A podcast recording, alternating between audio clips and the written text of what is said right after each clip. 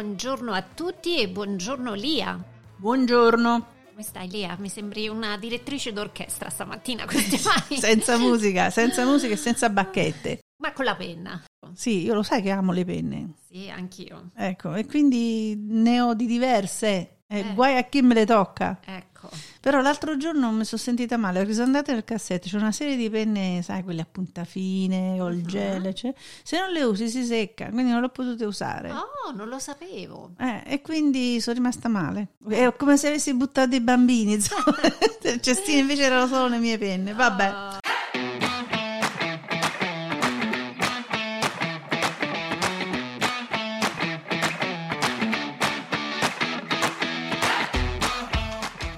DL Cast è proprio un altro podcast.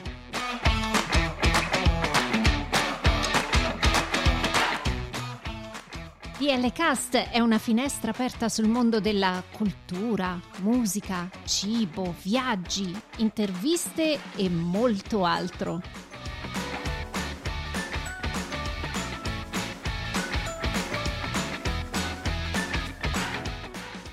Siamo Daniela e Lia e vi auguriamo un buon ascolto.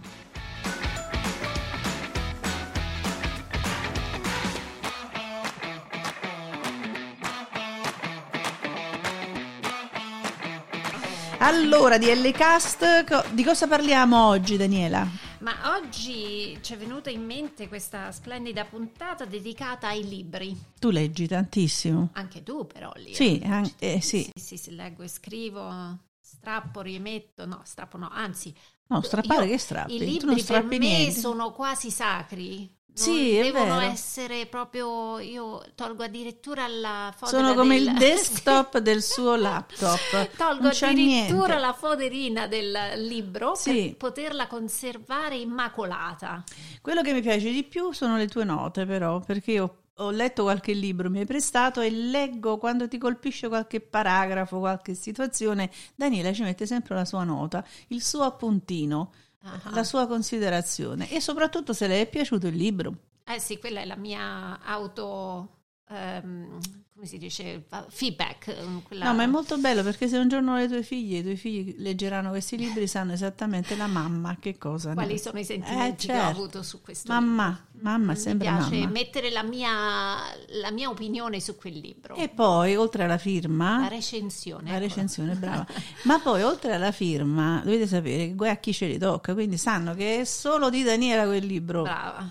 Come nuovi. Li incuba praticamente. Sì. Poi ti devo dire, Lia, mio marito ha provato anche a darmi A spostarli, il no? Kindle, no, guai che mi tocca il libro. Il Kindle, no? Per Mhm. poter, perché io quando vado in vacanza mi porto sempre i libri da leggere, quindi Certo.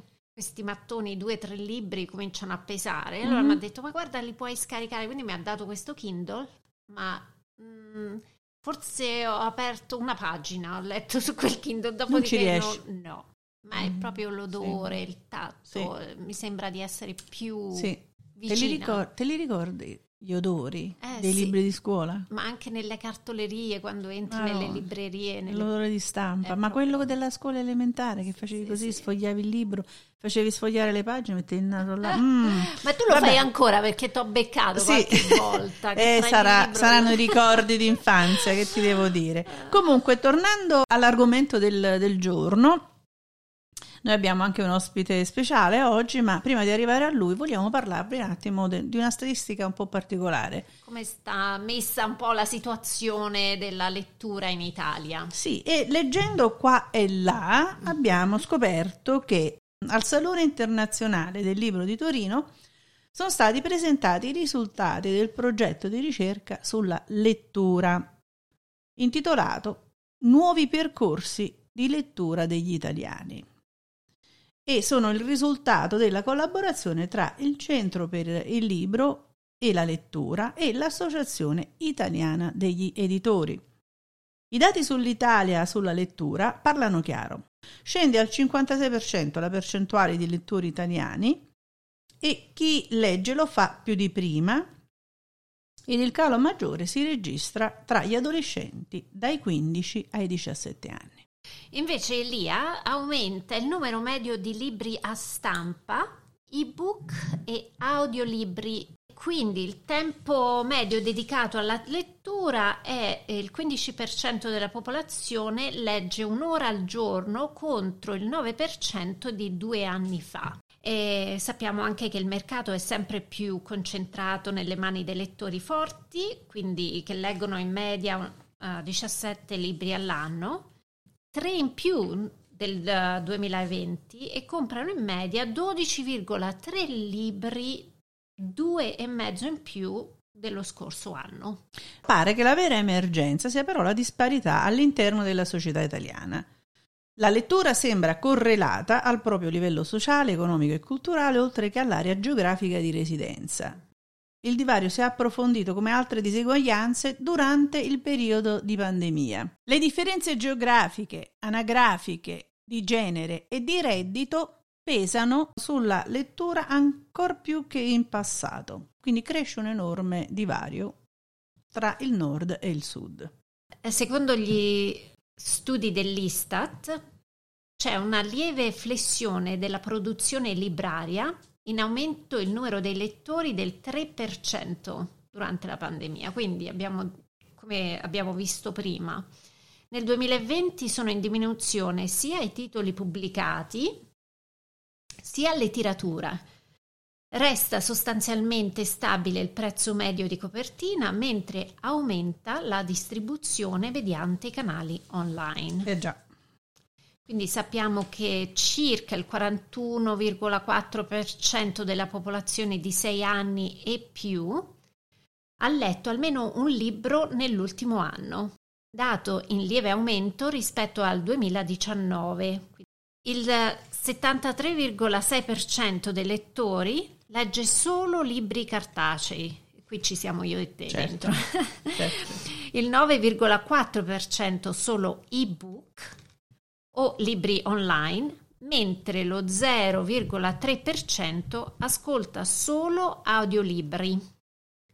Il 16,6% utilizza più di un supporto per la lettura, quindi qui c'è la varietà tra il libro cartaceo, il digitale, audio. La preferenza, certo, la preferenza. Quindi tu preferisci leggere il cartaceo, come, come dicevi prima? Assolutamente, anche se ti devo dire, secondo me io trovo che ci sono veramente pochi, anzi io direi pochissimi, se no quasi zero, questi audiolibri in italiano non, in non Italia ne trovo, non, sì, non, ne trovo. Non, ci, non, è una cosa ancora molto diffusa, il che mi auguro che cambierà presto perché ci sono comunque persone, bambini, ragazzi che hanno difficoltà per la lettura e l'audiolibro è una grande soluzione per poter... Quello sì, per alcune persone che hanno difficoltà Eh sì. anche... Io non ti nascondo che durante il lockdown ho usato l'audiolibro perché camminavo tantissimo, mi isolavo completamente, quindi quei 4-5 chilometri, no miglia anzi, perché siamo negli Stati Uniti d'America, mi diventavano veramente molto brevi. Certo, però Un questa è- rimane sempre una preferenza. no? Rimane sempre una C'è preferenza. sempre un audit eh, differente, quindi per te sicuramente come per me Eh, il, certo. il- il cartaceo rimane, però per tanti, veramente tanti ragazzi è una soluzione a È tanti un ottimo problemi. strumento. La lettura può coinvolgere anche altri sensi, no? Quindi quello visivo, quello uditivo, ma anche quello manuale, quindi il fatto magari di sottolineare alcune parole Certo. aiuta a mantenere la concentrazione. no? Sì, sì, sì, assolutamente sì. Comunque parliamo invece del 2021. Nel 2021 la tendenza per eh, diciamo, la lettura è salita registrando un più 16% rispetto al 2020. Ovviamente una crescita attraverso eh, il web, no? Nel 2021 il consumo di podcast e audiolibri è aumentato e tra, tra questi ci sta anche il nostro. Noi? Eh, e rispettivamente del 4 e del 37%. Quindi, ri- mentre c'è stata una perdita precedente, poi l'audiolibro è arrivato addirittura al 37% rispetto al 2020, mentre è calato il consumo dell'ebook dopo il boom del 2020 che eh, registra una perdita dell'11%. Comunque, come ci dicevamo prima, il piacere di sfogliare le pagine e di sentire l'odore della carta mantiene il proprio fascino. E si sono raddoppiate le vendite dei fumetti, da 4,7 a 11 milioni di copie vendute soltanto nel 2021 e 134% rispetto all'anno 2020. Poi c'è la narrativa straniera, pure ha, su- ha superato anche il 15%, i libri per i bambini un più 23%. E niente, Lea, sono contenta di vedere che nonostante la chiusura di molti negozi per via della pandemia, eh, I danni relativi a, a, libri comunque sono stati in un certo senso limitati, quindi le librerie fisiche sono ancora più della metà del totale, mentre quelle online sono il 43,5% e il 5% quelle per la grande distribuzione.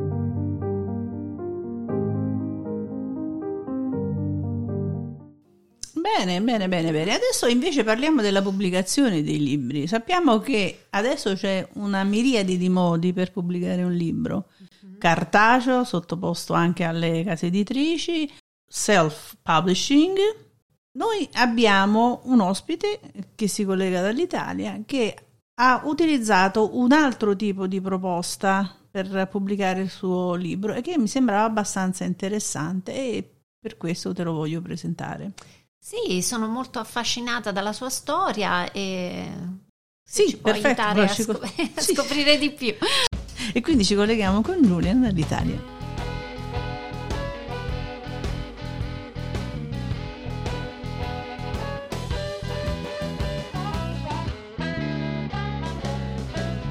L'aiutino da casa. Allora, buongiorno Julian, ben arrivato. Buongiorno, grazie. Grazie mille per l'invito. Ah, grazie a te di essere venuto. Allora, Giulian, siamo molto contenti di averti qui perché abbiamo saputo del tuo libro e entrambe siamo veramente molto contente di conoscerti. E, però prima di andare grazie. a parlare del libro ti volevamo chiedere se potevi appunto presentarti, magari dirci qualche cosa su di te. Certo, con piacere. Dunque, innanzitutto un saluto a tutti. Io mi chiamo Giulian Sozio e vengo da Pesaro, eh, in Italia. E, um, sono laureato in biologia marina oramai dal 2020, quindi sono dottore magistrale in biologia marina.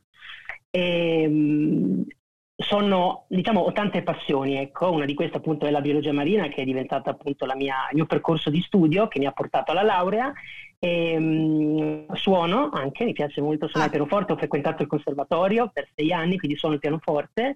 E quindi ecco, diciamo che ho molte passioni tra eh, appunto la scienza, la, la, la biologia e l'ambiente, eh, l'amore per la musica e in generale appunto per tutto ciò che è cultura e sapere. E questo in qualche modo mi ha spinto appunto a scrivere questo libro. Sono molto appassionato di lettura, di storie, di racconti, di filosofia di arti, insomma. Quindi diciamo che ecco, ho tanti interessi e questo mi ha spinto un po' ecco, a, a, portare a compimento quest'opera. Allora, ciao, io sono Lia, eh, quindi biologo marino, ma tu adesso in questo momento stai facendo la tua professione oppure sei ancora e continui ancora a studiare per qualche specializzazione? Allora, io ehm, dopo aver conseguito la laurea ho avuto una borsa di studio sempre all'università di qualche mese, quindi ho diciamo, continuato un po' sul filone ehm, dell'ecologia marina soprattutto, che mi ha appunto visto coinvolto in tutto il periodo di tesi e poi nel lavoro.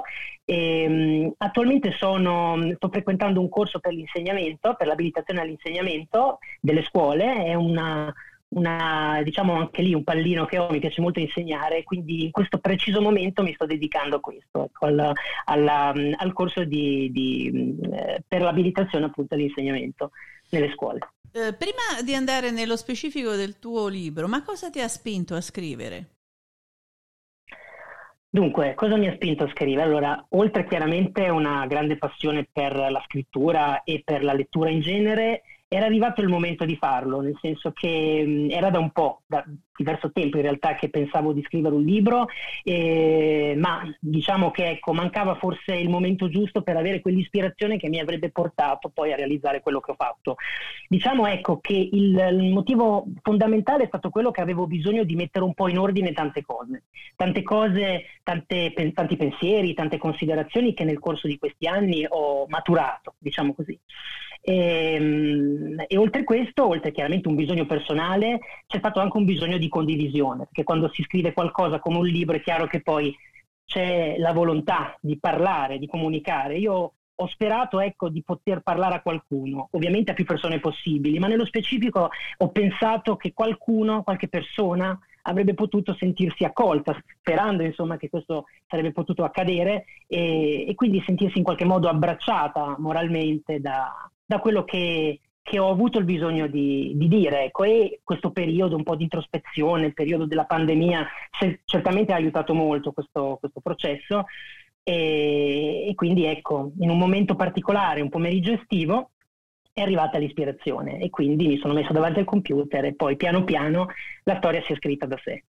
E quanto tempo hai impiegato per poter scrivere questo libro? Allora, diciamo che concretamente ho impiegato sei mesi, quindi neanche tanto, anche se io dico sempre che in realtà ci ho messo 28 anni di vita per fare questo romanzo, nel senso che veramente c'è, tu, c'è tutto, ecco, tutto, tutto, tutto quello che ho vissuto, tutto quello che ho, che ho eh, appunto mh, sperimentato in qualche modo dentro di me eh, da quando sono piccolo. E quindi diciamo che è stato rapido il processo di scrittura proprio perché era già tutto lì, ecco, e quindi bisognava solo trovare appunto il momento giusto per, per mettere tutto in ordine. Quindi si può dire che questo è un romanzo introspettivo? Non avendo letto. Sicuramente, sicuramente è un romanzo introspettivo. Io se dovessi definire il mio romanzo lo potrei definire come romanzo filosofico, a sfondo filosofico, nel senso che le, la trattazione dei temi, che sono tanti, molto diversificati, ma in qualche maniera concatenati, hanno sempre uno sfondo filosofico, uno sfondo esistenziale. Si cerca in qualche modo di indagare non solo gli aspetti più profondi della nostra persona e quindi il modo singolare che un essere umano può avere di vedere la vita, di vedere le relazioni, ma si cerca anche di andare ulteriormente eh, a fondo della questione, cercando proprio di analizzare la realtà, la realtà della vita da un punto di vista anche biologico, essendo io biologo chiaramente c'è molto anche di questo, c'è molta biologia in qualche modo nel mio, nel mio racconto e ovviamente eh, ci sono molti temi che io considero attuali, temi forse senza tempo, ecco, che però ovviamente eh, credo possano essere molto, molto, molto attuali anche, anche, in una prospettiva appunto dei nostri tempi e questo, e questo è, diciamo. Ma ha qualche spunto autobiografico? Allora, certamente eh, è innegabile che, essendo il mio primo romanzo, quindi chiaramente eh, è inevitabile che ci sia molto di me, ci sia molto di autobiografico, ma è chiaro che tutti i personaggi del mio racconto non sono me, quindi ho in qualche maniera ehm, cercato di fare un lavoro di, come dire, di espropriazione di me stesso, cioè ho cercato di ehm, prendere tutto ciò che sono, tutto ciò che penso, spezzettarmi in qualche modo e creare i miei, i miei personaggi. Quindi i miei personaggi non sono me, evidentemente, ma ciascuno di, ciascuno di essi contiene una traccia di quello che sono, di quello che penso, per cui forse chi mi conosce di più potrà eh, vedermi e chi invece non mi conosce potrà scoprirmi. Forse. Quindi tu ci hai parlato con i personaggi praticamente. Io non solo ci ho parlato, ma esistono, e questa è la cosa più bella forse di scrivere romanzi. Io ho fatto questa esperienza di questo romanzo e posso dirvi che il, i miei personaggi li sento, li, li, ci parlo in qualche maniera, come, come è stato detto, esistono, esistono, hanno preso forma e quindi tutto ciò che, che, era dentro di me ha preso una forma. Questo è stato in qualche modo liberatorio, mi ha dato la possibilità di dare una forma a, a qualcosa che che era appunto molto introspettivo. Io prima di scrivere questa storia, e ancora oggi, scrivevo diari dove appuntavo considerazioni, pensieri sulla, sulla vita, sulla, su, su, quello che pensavo, insomma, ma era sempre qualcosa di introspettivo, qualcosa di molto individuale. Ecco, trasformare tutto questo in storia degli altri è stata una liberazione in qualche modo. Quindi il foglio di carta era il tuo amico del cuore praticamente. Beh, sicuramente sì. La, la scrittura è qualcosa di, di, incredibile in questo perché è veramente in grado di tirare fuori anche eh, qualcosa che eh, si fa fatica a comprendere anche dalla persona che scrive, nel senso che mh, mm, anch'io stesso mi sono scoperto, mh, scrivendo ho scoperto lati di me, eh, rileggendomi, si riesce a tirare fuori un lato di se stessi che parlando a volte, sebbene eh, a me piace anche parlare, quindi insomma non ho problemi in quel senso, ma scrivere ancora più intenso, ancora più forte, ancora più libero e forse tira fuori molte più verità, molte più autenticità. Questi, questi, tuoi personaggi quindi hanno un tuo imprinting, un tuo DNA, sì. sono parte di sì. te, ma non sono del Assolutamente. te. Ognuno ha una particolarità. Quindi questa tua esatto. particolarità esatto. che poi ogni personaggio ha, hai voluto sottolineare una parte di te? Esatto, in qualche modo sì. sì. Bellissimo. E senti, questo bellissimo Grazie. titolo, veramente molto affascinante, La solitudine del mare, da dove hai preso l'idea? Allora, l'idea è un'idea in realtà che è nata subito, devo dire, non, non ci ho messo tanto a, a, maturarla ed è nata addirittura il primo paragrafo del primo capitolo, e infatti è stato molto rapido. Diciamo che ecco, la solitudine del mare ha molteplici significati. Diciamo che forse capire il vero senso del titolo può essere eh, messo in atto solo in seguito alla lettura del libro, però che cosa si può dire di questo, di questo titolo? Allora, la solitudine del mare è una grande allegoria.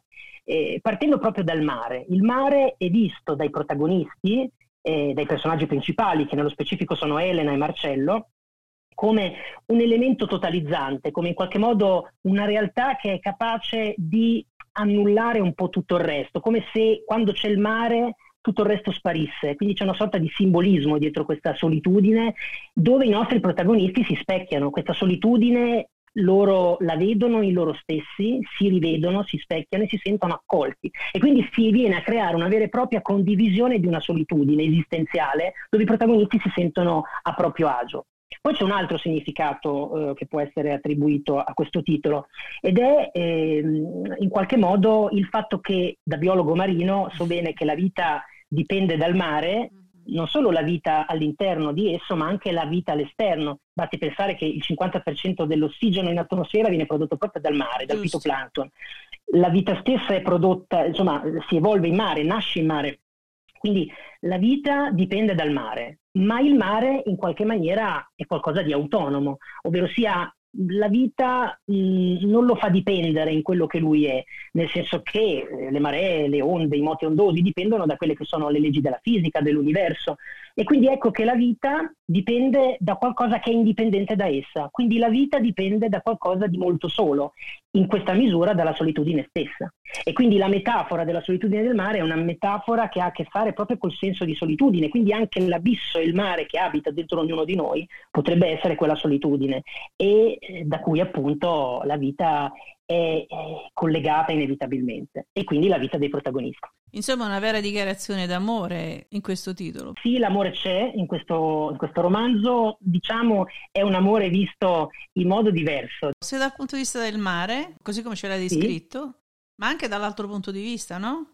In quella solitudine che tu ci, ci stavi raccontando. Sì, è, una, è un amore nei confronti della solitudine, c'è una sorta di rivendicazione ehm, su, al tema della solitudine che spesso è vista con, con un connotato un po' negativo, quasi mh, mm, potremmo dire patologico. Noi viviamo in questa realtà storica molto ehm, dove abbiamo proprio bisogno di, di, essere sempre circondati da persone e ovviamente è molto importante la presenza dell'altro, i miei protagonisti non sono mai fisicamente soli. Quindi la solitudine di cui parliamo è una solitudine molto diversa eh, da una solitudine eh, intesa come individualismo puro e assenza dell'altro. No, la presenza dell'altro è importante, ma la solitudine è qualcosa che deve essere rivalutata, in quanto spesso purtroppo è vittima di un pregiudizio, questo bisogno ossessivo di essere circondati dagli altri, questa incapacità di entrare con se stessi, che poi è la base non solo di una vita serena con se stessi, ma anche degli altri. E questo poi è il tema fondamentale del libro. Sono la solitudine come, come, mezzo proprio di, di vita, di, di, di, realizzazione e di risoluzione di tante, di tante problematiche, di tante realtà. E quindi se la domanda che mi hai posto è sul discorso l'amore in questo senso, beh sicuramente c'è un amore sconfinato nei confronti del mare, un amore non solo metaforico, filosofico, ma anche proprio biologico. Io insomma ho studiato eh, il mare, l'ho sempre amato sin da piccolo, sin da bambino dicevo io vorrei fare biologia marina, quindi sono quegli amori che proprio eh, uno ha dentro ed certo. è stato quell'amore lì che mi ha spinto certo. a fare questi studi. Quindi certamente c'è proprio una, sì, Giulia, un amore concreto sotto vari aspetti. Non scherzavi quando parlavi di filosofico, un libro filosofico, perché c'è veramente molto, molto dentro. Sembra sì. un, un libro molto mm, profondo. Allora, mm, per questo ti volevo chiedere se ci puoi dare, non so se ti è concesso, uh, certo, sì, se sì. ci puoi dare una um, uh, sinossi, insomma, un, un riassunto certo. del, del tuo libro. Assolutamente. Dunque, la solitudine del mare è eh, la storia di un incontro, un incontro del tutto casuale che si verifica in un piccolo paese della Puglia. Siamo in una spiaggia di questo paese, eh, affacciato sulla costa adriatica, dove si incontrano Elena e Marcello. Elena si trova in questa spiaggia, lei è una pianista professionista, mentre Marcello è un biologo oncologo specializzato nella, nella, nella ricerca mh, sul cancro, quindi il suo grande obiettivo è quello di trovare la cura definitiva al cancro, vuole estirpare questo male dal mondo. Ed Elena appunto è una pianista. I due si incontrano casualmente in questa spiaggia e nel giro di pochissimo tempo, di molto breve, Marcello si sente coinvolto, rapito da Elena, sente degli echi amorosi che lo travolgono e lo spingono a conoscerla, ad approcciarsi al suo mondo. Elena però non può amare Marcello quanto egli desidererebbe, poiché ella l'amore lo ha già ed è quello di Carlotta, che è una ragazza eh, dall'aspetto fiabesco, eh, con i capelli rossi, e diciamo quest'aura eh, in qualche modo fatata, magica. E, e quindi ecco che il rapporto tra Elena e Marcello è un rapporto diverso da una storia d'amore, però senz'altro è un rapporto molto forte. I due si incontreranno, si parleranno e affronteranno assieme temi molto importanti. Sempre su chiave filosofica si affronteranno i temi della scienza, i temi dell'amore, i temi del rapporto con gli altri inteso come società, la musica che è la grande passione di Elena e quindi il rapporto spirituale anche con l'esistenza. Ci sarà appunto una, una importante riflessione su questo aspetto. Sino a quando, insomma, eh, fondamentalmente in tutti questi incontri il mare sarà una costante, come vi dicevo prima, il mare avvolgerà i loro incontri, farà da sfondo a ogni riflessione e come i miei personaggi, appunto, il mare è solo, come ho appena detto. E, e, quindi tutti questi incontri porteranno ad un certo punto della storia i due protagonisti a Roma, dove importanti novità travolgeranno la loro vita e diciamo così, porteranno in seguito Marcello in Africa e proprio in questo continente straordinario Marcello sarà chiamato ad affrontare il suo più grande demone. E, e questa è la sinossi del mio, del mio romanzo e, e, poi ovviamente tutto il resto potrà essere letto, insomma, letto. visto e, ed elaborato leggendo il libro. Bellissimo. E, e dove possiamo trovare Grazie. il tuo libro? Allora, dunque, il mio libro è stato eh, scelto da una casa editrice di Milano che è la casa editrice Bucabook. Dunque, Bucabook è una casa editrice eh, un po' particolare perché rispetto a una casa editrice più tradizionale lavora attraverso il metodo del crowdfunding. E quindi sostanzialmente come funziona questo, questo metodo? Praticamente Bucabook sceglie un libro sulla base della qualità e se supera questa selezione ecco che viene lanciata una campagna di crowdfunding, il cui obiettivo è quello di raggiungere un obiettivo che si viene appunto a perseguire grazie a una comunità di lettori che non solo preordina il libro che ancora fisicamente non esiste, quindi di fatto preordina un'idea, ma con questo preordine partecipa alla realizzazione e all'esistenza del libro, quindi è un vero e proprio lavoro di gruppo. Questa comunità cresce eh, appunto i, nei confronti del libro e se si raggiunge il primo fondamentale obiettivo che è di un minimo di 200 preordini in 100 giorni, allora ecco che il libro verrà ufficialmente prodotto e con tutti i preordini si farà tutto il lavoro editoriale, quindi si farà l'editing, la revisione, l'impaginazione, la realizzazione della copertina. Questo progetto porterà il mio libro alle librerie e quindi insomma è qualcosa di molto interessante. Oltretutto i lettori che preordineranno il libro avranno l'occasione di leggere in anteprima il manoscritto originale che sarà subito disponibile una volta effettuato il preordine. Quindi si potrà subito leggere in attesa che eh, arrivi il libro reale. Insomma. Una, una, domanda, quindi tu hai scelto questa, questo percorso di book a book, c'è un motivo specifico? Sì, sì io ho scelto uh, book a book per una ragione molto specifica, nel senso che um, ho apprezzato molto la modalità con cui nasce un libro. È chiaro che da uh, scrittore esordiente, è chiaro che eh, non essendo appunto conosciuto nel panorama editoriale, era chiaro che dovessi partire sicuramente da eh, una casa editrice che nasce proprio con l'intento di eh, favorire l'ingresso eh, di uno scrittore esordiente, quindi che appunto non è noto nel panorama editoriale. L'ho scelta perché mi è piaciuto molto come nasce il libro, avendo già potuto assistere e partecipare a una campagna di, di un'altra persona, di un amico, e, mh, ho potuto appunto seguire tutto il percorso che ha fatto nascere il suo libro, ho partecipato anch'io appunto, e quindi ho visto proprio come nasce il libro, la, il coinvolgimento, la campagna eh, che anche appunto prende, prende luogo nei social, nei social, network dove sarà appunto possibile creare appunto una serie di contenuti eh, per invogliare, insomma per far conoscere la mia opera. E penso sia stato veramente, penso che sia un, una grande opportunità per un, per un, esordiente, una grande opportunità eh, concreta che questa casa editrice dà a uno scrittore agli inizi e, e che effettivamente poi si concretizza con un libro e soprattutto una casa editrice a tutti gli effetti, perché Boca a Boca è una casa editrice. Lavorando col crowdfunding è un metodo diverso, ma certamente una casa editrice, quindi tutto il lavoro editoriale verrà fatto come qualsiasi casa editrice. Quindi ho scelto loro perché volevo volevo fare questa esperienza prima di tutto certo. con loro. Quindi quando hai raggiunto il numero diciamo massimo richiesto di preordini, a questo punto parte, come dicevi tu, l'editing e tutta l'organizzazione per la stampa cartacea e viene distribuita esatto. nelle librerie. Un inedito deve essere, giusto? Capito bene? Esatto, e faccio una premessa, allora il minimo sono 200 preordini nei 100 giorni, dopodiché se si avranno altri eh, giorni a disposizione, quindi se non saremo usciti dai 100 giorni, si sbloccheranno altri obiettivi, che sarà un altro eh, goal di, 200, di 50 copie e in questo modo si avrà una maggiore possibilità di pubblicità del libro, quindi si raggiungeranno i 250 e poi eventualmente se ancora si ha del tempo si potrà aggiungere altre 150 copie e quindi arrivare a 400. Ecco, tutto questo Chiaro. chiaramente se i giorni a disposizione rimangono. Ovviamente sì, il, il, manoscritto è un inedito, quindi non è mai stato ovviamente pubblicato prima, quindi è un inedito di book a book. E appunto se eh, si raggiungerà almeno i 200 preordini nei 100 giorni, il libro si potrà dire ovviamente producibile e da lì inizierà tutto il lavoro editoriale che porterà alla realizzazione del libro indicativamente intorno a gennaio del prossimo anno. Quindi viene distribuito soltanto in forma cartacea? No, vi è anche la versione ebook, infatti ehm, sono presenti entrambe le versioni, sia la versione cartacea che la versione ebook, eh, preordinabile appunto nel sito, e per cui sì, ogni persona poi può eh, nell'eventualità preordinare anche più copie cartacee, quindi sino a un massimo di 5 se lo desidera, e invece solo un ebook, oppure in alternativa 4 cartacee più un ebook, quindi un totale massimo di 5 sì. per persona. Ma viene poi inserita nei grandi canali di diffusione online, tipo, che ne so, Amazon?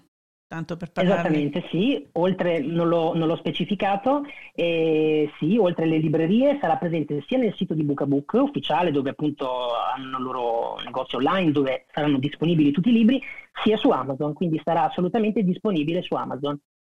Quindi per il momento il tuo crowdfunding lo troviamo su bookabook.it, giusto? Esatto, Esattamente. E quindi esattamente. vedo ci sono rimasti 72 giorni per la raccolta delle... E, e complimenti perché veramente ti mancano pochissime sì. copie all'obiettivo. Siamo andati molto, infatti una delle cose molto belle di questa campagna è che abbiamo veramente ottenuto un risultato incredibile perché in insomma una ventina di giorni, poco più, siamo ah. riusciti veramente ad ottenere l'87% dei preordini. Quindi mancano solo 27 copie alla realizzazione della solitudine del mare. Quindi manca veramente poco. Sì, no. Grazie e un ringraziamento va chiaramente a tutte le persone che, che mi stanno sostenendo e che insomma hanno, hanno, piacere di fare parte di questo progetto. Guarda, io e lì adesso facciamo subito click, click. così almeno altre due copie sono garantite. ah, Spero bello. la spedizione grazie, grazie arriva, arriva anche negli Stati Uniti, la spedizione? Allora, so che loro spediscono anche all'estero uh-huh. e non sono sicuro sull'America, ma dovrebbe essere presente una volta fatto il preordine perché c'è la lista di tutti i paesi. Quindi con proba- buona probabilità sì, e, però ecco, sicuramente si potrà scoprire nella, nella, lista. Però so che spediscono all'estero, quindi almeno in Europa sì, okay. spero anche negli Stati Uniti. Se tu dovessi vendere adesso, in poche parole, questo prodotto, questo progetto, come, come ti esponi? Dunque, allora, io sto cercando di eh, fare, oltre che chiaramente il lavoro iniziale, che è stato quello di contattare tutte le persone a me più vicine, quindi un contatto diretto per spiegare il progetto, per spiegare il libro, che è stato, diciamo, la, la, il punto di partenza. Ecco. Dopodiché, una volta che si struttura, diciamo così, la comunità iniziale, quella appunto quella che Book definisce l'osso duro, quindi la, la parte più eh, importante che fa avviare, diciamo, la campagna, a quel punto poi bisogna cercare di aumentare questo pubblico. Quindi Book fa sempre l'esempio di un sasso che viene lanciato nella superficie del, dell'acqua. Eh, si forma un cerchio concentrico che poi diventa sempre più grande, quindi sostanzialmente l'obiettivo qual è? Le persone che sanno del libro possono fare il passaparola. Il passaparola certo. è l'elemento che sostanzialmente consente chiaramente il raggiungimento del libro a più persone possibili. La notorietà dell'autore del libro certamente sono la chiave. E quindi ecco, in qualche maniera chiunque voglia mh, far parte di questo progetto può di fatto fare un po' da ambasciatore, ecco, quindi poter diffondere il link di accesso e quindi eh, stimolare a persone che magari hanno un interesse nella lettura o nello specifico nel mio libro eh, possono avere appunto la possibilità di, eh, di, farne parte e io nello specifico ovviamente faccio una campagna social, infatti sono appunto presente sia su uh, Facebook che su Instagram dove ehm, periodicamente pubblico contenuti, mh, estratti, eh, allusioni diciamo così al, al, romanzo e continui aggiornamenti per cercare ecco, di, di coinvolgere, di coinvolgere eh, più persone possibili. Quindi diciamo che ecco, ogni persona usando la metafora del sasso può lanciare quel sasso e quindi in qualche modo contribuire ad allargare questa comunità di lettori che di fatto eh, sarà eh, ogni persona sarà l'editrice morale di questo libro. Quindi io, questa è la cosa bella. Certo, come diceva Daniela, sono molto, molto sorpresa perché è un 87%, giusto? Sì, sì, sì, la percentuale è molto alta. Eh, anche perché sì, il crowdfunding in Italia eh, non è che sia visto molto bene, diciamocela tutta, soprattutto quando parli di, un, di una vendita di un prodotto che al momento è virtuale. Eh, di solito esatto, si partecipa sì. al crowdfunding per degli oggetti, no? Del, de, degli oggetti che poi vedranno materialmente e avranno materialmente vita. Eh, il libro è un'altra cosa, quindi voglio dire questa, questa fiducia verso questa, questa, tua idea, questo prodotto, questo libro, questa, eh, non ti fa stare in solitudine alla fine, no?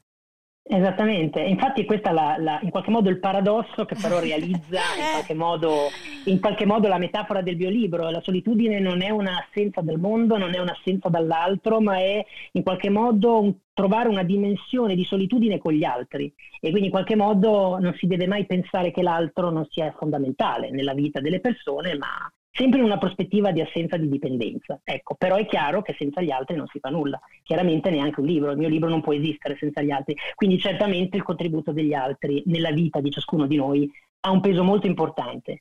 Eh, sì, il crowdfunding effettivamente è una cosa particolare, eh, è un'idea molto innovativa quella di Book a Book, eh, sono tutti ragazzi molto giovani peraltro, eh, ragazzi e ragazze giovanissimi, ehm, è molto bello insomma questa, questa apertura a, a, esordienti che poi hanno tutte le età, perché gli scrittori e le scrittrici di Book a Book sono praticamente eh, di tutte le professioni, di tutte le età, quindi è molto interessante proprio vedere questa questa, questa visione ecco, editoriale differente, questa apertura a idee diverse. E in un certo senso cozza con l'idea principale del marketing di una casa editrice per eccellenza, che è così esatto, difficile, esatto, esatto. inarrivabile sotto esatto. certi aspetti.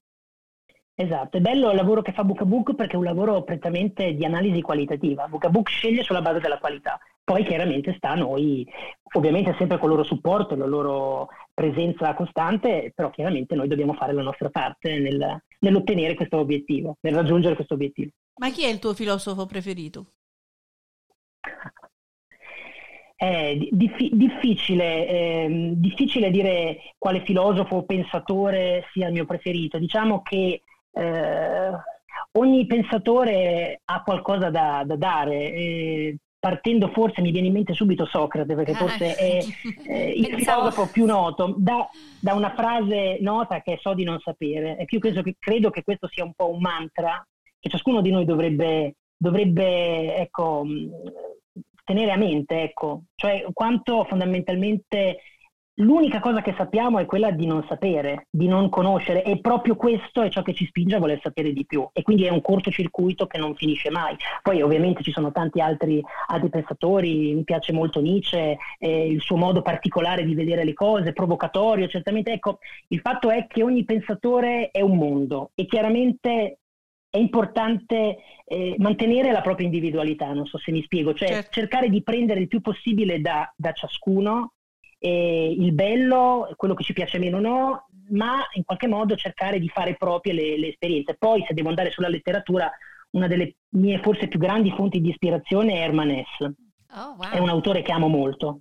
Amo molto Herman Hesse e lessi Siddhartha per la prima volta a 15 eh, anni, il suo romanzo, e, e posso dire senza alcun tipo di problema che mi ha cambiato la vita quel romanzo. Mi ha aperto un mondo che da lì mi ha portato ad esplorare questi aspetti. Amo molto anche eh, le filosofie orientali, mi piace molto il concetto del taoismo, lo yin e lo yang, insomma, mi piace molto la visione orientale del, del mondo, che è meno occidentalizzata, quindi ci dà delle prospettive diverse che vanno, per citare Nietzsche, al di là del bene e del male, no? in qualche maniera, quindi vanno oltre ciò che noi consideriamo giusto e sbagliato.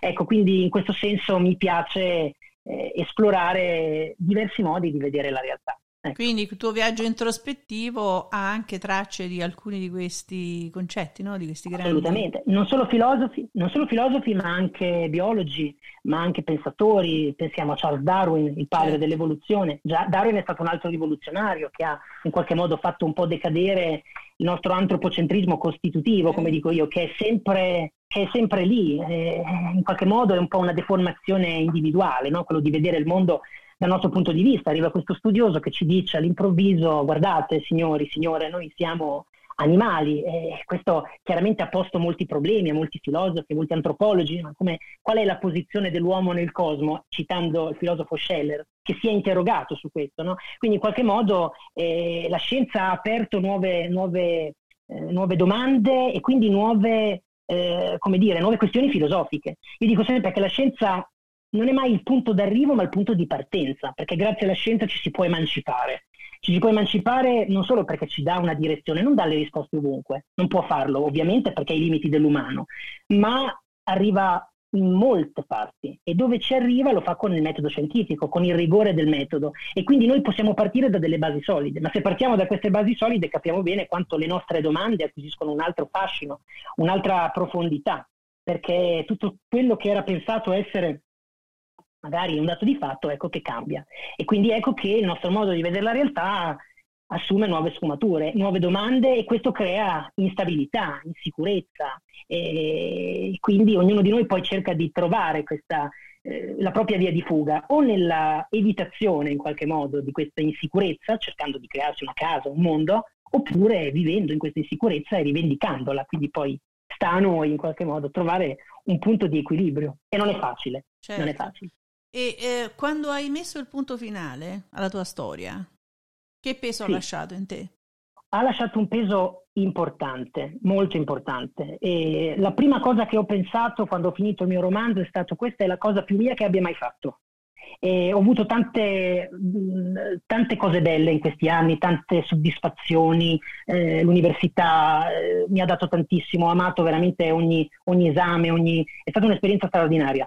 E, ma questo romanzo ha qualcosa di più, questo romanzo è veramente eh, un po' il punto d'arrivo ma il punto anche di inizio in qualche maniera e mh, mm, ha lasciato questo senso di ordine in me, nel senso che eh, è come se il romanzo avesse superato me stesso, nel senso che ancora io pur avendo scritto io questo romanzo, ancora quando lo rileggo mi rendo conto che il romanzo mi ha superato nel senso che è andato oltre eh, le mie consapevolezze, non so se mi sto spiegando, è come se in qualche modo io fossi ancora indietro rispetto al romanzo, quindi io Insomma, la, ho da imparare. La tua mano romanzo. ha preceduto l'accettazione di alcune cose della tua vita, è quello che ci stai dicendo? La mia mano ha delle consapevolezze forse che la superficie della mia persona in qualche maniera non vuole come dire, eh, esplorare, per questo che è bello scrivere, perché certo. quando scrivi lavora l'inconscio, non c'è nessuna maschera, non c'è nessuna... Sì. Eh, la maschera spesso è qualcosa di inevitabile, nel senso eh, non è controllabile e quindi a volte ci si limita. Ed ecco quindi che a volte ci si chiede proprio ma se ho scritto questo perché magari certe cose, come dire, faccio fatica a risolverle oppure certe problematiche non le supero, ecco. E, ed è interessante questa cosa perché parte da me. Quindi io credo che sia un lavoro molto interessante, indipendentemente da, da essere lo scrittore, una scrittrice, quindi fare questo lavoro come mestiere, appunto come... però è molto interessante scrivere proprio perché ci consente, come dicevo prima, di conoscere noi stessi, quindi di, di, di capire che cosa non abbiamo capito di noi attraverso, attraverso noi. Vero, eh, sono d'accordo, anche se ecco, la tua è sicuramente un'esperienza più personale, ecco. Cioè di te, come abbiamo detto all'inizio, cioè il tuo imprinting. Quindi... Ma io non vedo l'ora di leggere sto, Anch'io, anch'io. Guarda, sono andata a vedere, purtroppo negli Stati Uniti non, non c'è spedisco. la spedizione, quindi la dobbiamo no. spedire in Italia. No, no, lo facciamo. No, abbiamo, abbiamo, i nostri punti di riferimento. Avremo modo di Bene, poterlo prendere. Piacere. Sì, sì, sì, sì, quindi sicuramente non piacere. ci faremo intimidire dalla spedizione. Dimmi, si può comunque leggere in anteprima perché è subito disponibile il PDF, quindi non appena si preordina si crea questo account di Bookabook ah, ecco. e quindi il PDF è disponibile, quindi ecco se si vuole subito leggerlo si può, si può Ah ecco, questa è una buona, ottima cosa, ottima sì. cosa. Ma eh, sai, eh, sì, sì, sì. Dicevamo anche prima, non editato, eh, dicevamo anche prima con Daniele, a noi piace sentire proprio l'odore della carta, usavo sfogliare i libri per sentire proprio l'odore della stampa perché era, so, una droga, era una droga.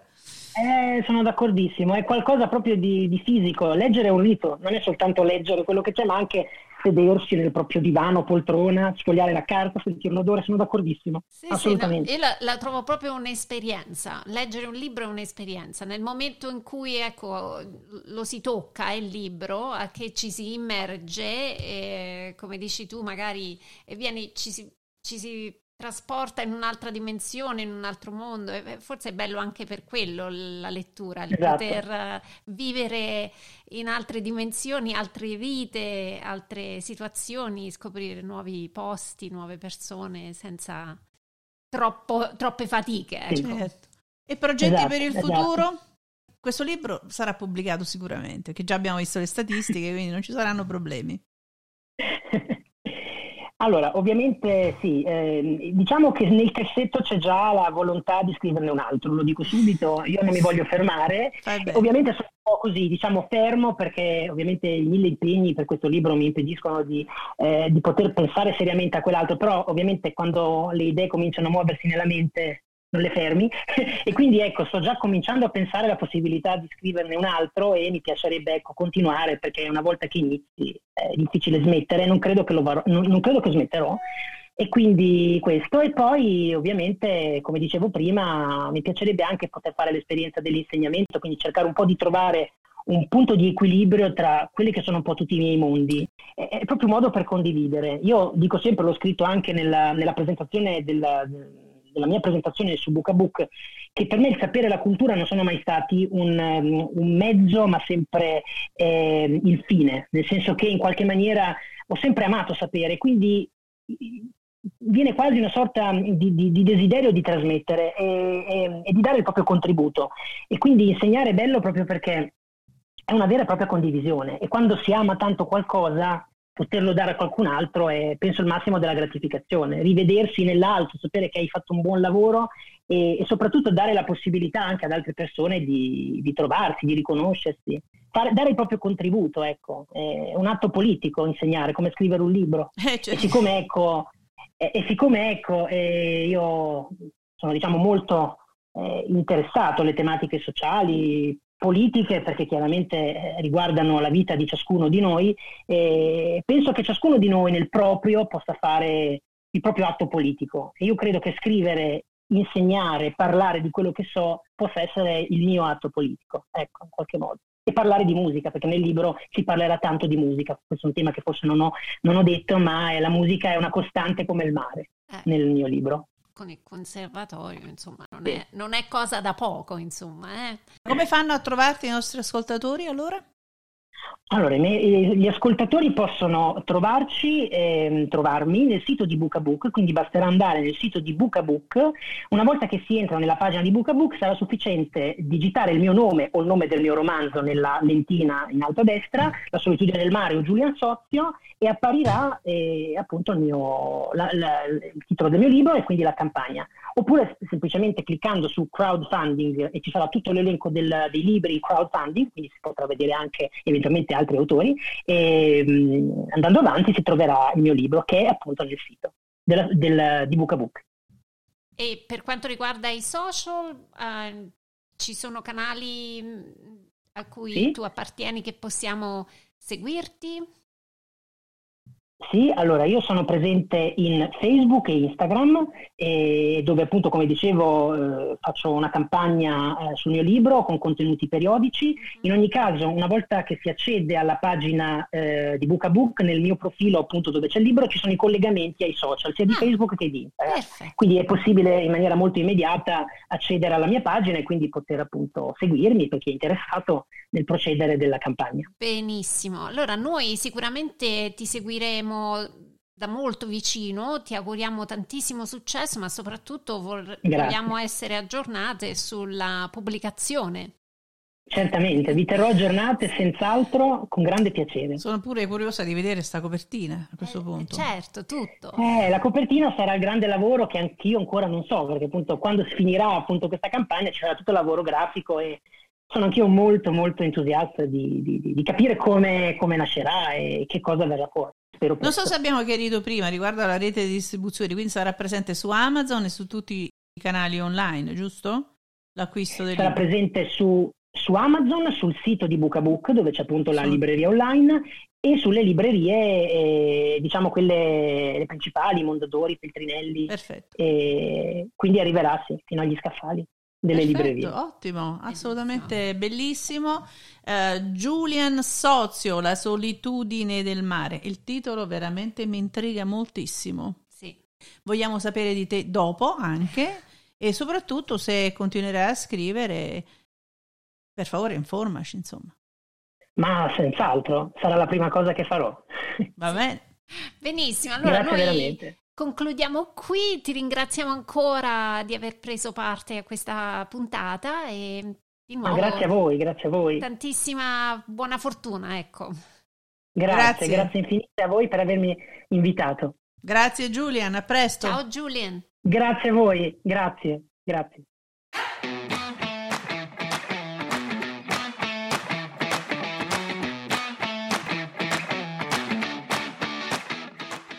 Seguiteci su dlcast.com,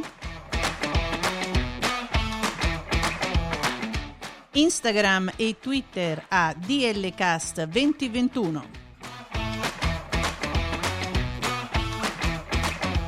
Ci trovate anche su Apple Podcast, Amazon Music, Spotify, Google Podcast e TuneIn.